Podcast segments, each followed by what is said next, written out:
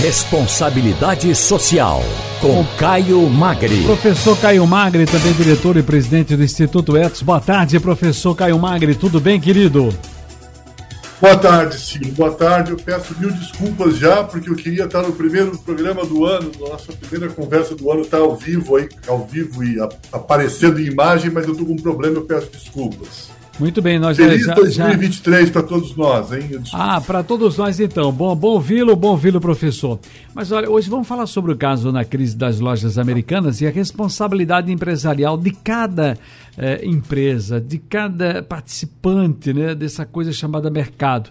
Atualmente, empresas ocupam espaço que vai além do acúmulo de riquezas e empregos. Professor Caio Magri, qual é o papel social da empresa? Atualmente se fala muito em governança, em compliance, governança corporativa para melhorar a reputação das empresas. Mas o que seria essa governança corporativa? Obrigado pela questão.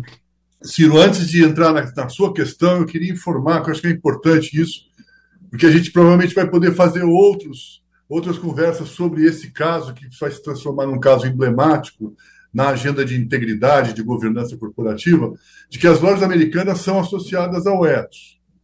Então, logo foram divulgadas as informações sobre a situação financeira da empresa, a gente abriu um processo de análise da nossa comissão interna de ética para avaliar nossa relação associativa com as americanas, em função dos compromissos assumidos por ela e também pela PwC, que é a auditoria das lojas americanas, que também é associada ao EDOS. Né? Então, a gente tem um prazo de resposta para os nossos questionamentos que vão chegando hoje, e a gente vai poder falar disso num outro momento.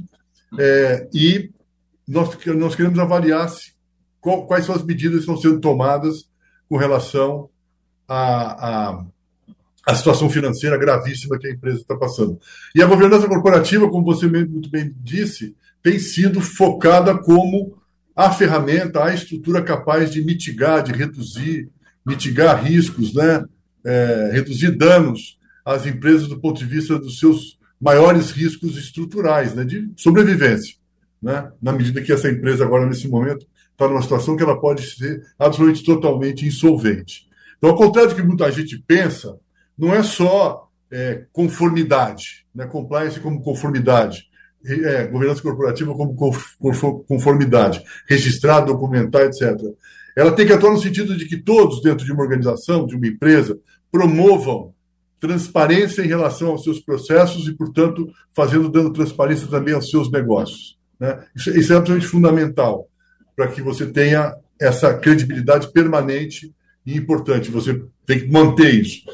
E o objetivo é fortalecer a organização que ao mesmo tempo alinha os interesses dos seus mais diferentes públicos de interesse, né, sócios, diretores, trabalhadores, acionistas, mas principalmente responder aos órgãos de fiscalização e regulamentação. Né, precisa funcionar desse jeito.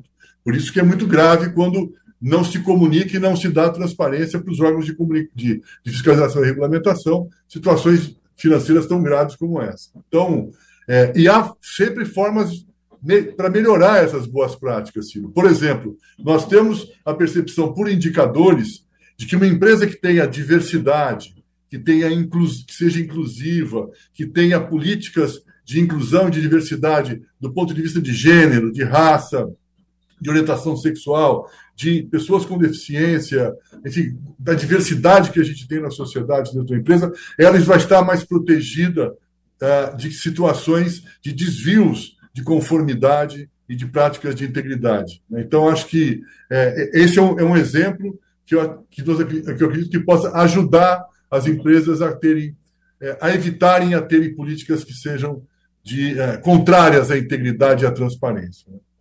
Agora, professor eh, Caio Magri, é interessante saber também o seguinte: qual seria, qual seria a melhor forma para a, a Americanas conduzir a situação atual? Decretar falência seria um caminho?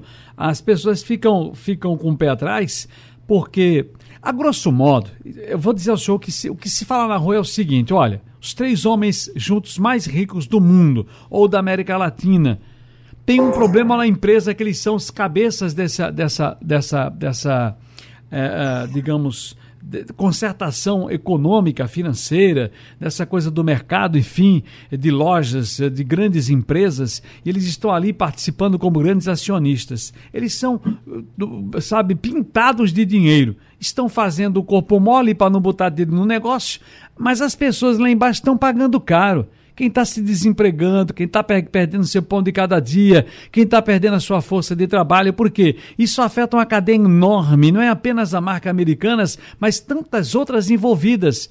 É, qual seria o melhor caminho, a forma da Americanas então conduzir a situação? Decretar falência, é o caminho mais correto seria esse?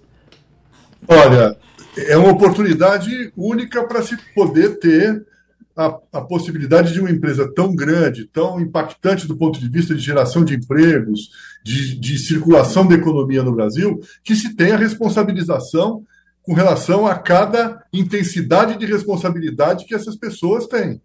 Sejam os antigos diretores, sejam os acionistas, sejam a, a enfim, você tem que ter aí alguma responsabilização nesse processo.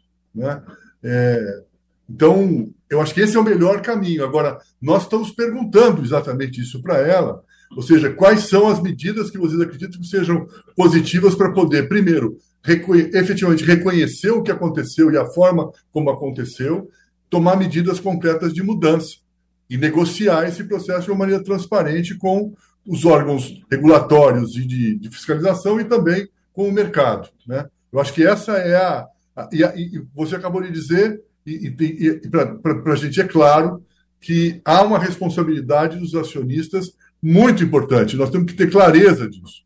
Não é por menos que fundos como BlackRock, um fundo que reúne, reúne hoje o maior investimento privado do planeta em, em, em investimentos é, empresariais de mercado, que busca ferramentas que consigam diagnosticar e dar indicadores de que ele está investindo dinheiro aonde, de fato, você tem uma minimização e uma redução de riscos. Porque é, é, é isso que pode dar garantias mais efetivas para o processo acontecer do ponto de vista de sustentabilidade do negócio. Né?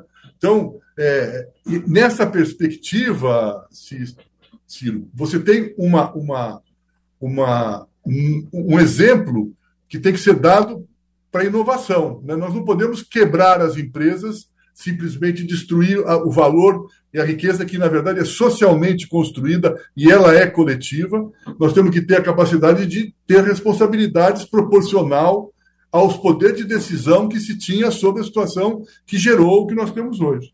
Né? Então, ah, é, é, é, nesse sentido que eu vejo um pouco. Você pode falar assim, puxa, mas isso é uma questão teórica. Né? Não, não é uma questão teórica. É possível aplicar esse processo tendo responsabilização. Né? E cada vez mais os investidores, cada vez mais o mercado, cada vez mais os trabalhadores, as, os consumidores terem atenção a empresas que têm essa perspectiva de uma forma declarada e transparente para que a gente tenha redução de danos de novo e mitigação de riscos. Né? Então, eu acho que essa é, esse é um caminho. Não sei quais serão as medidas tomadas finalísticas, né, do, mas Espero que seja para preservar o valor e a riqueza coletiva que empresas como essa criam e que precisam ser apropriadas, têm que ser distribuídas, tanto do ponto de vista das possibilidades, das oportunidades, quanto das responsabilidades. Muito bem, professor Caio Magre, sociólogo, diretor e presidente do Instituto Etos, aqui com a gente no Responsabilidade Social. Professor Caio Magre, mais uma vez, muitíssimo obrigado, grande abraço e até a próxima. Um abraço grande, Ciro. Até a próxima.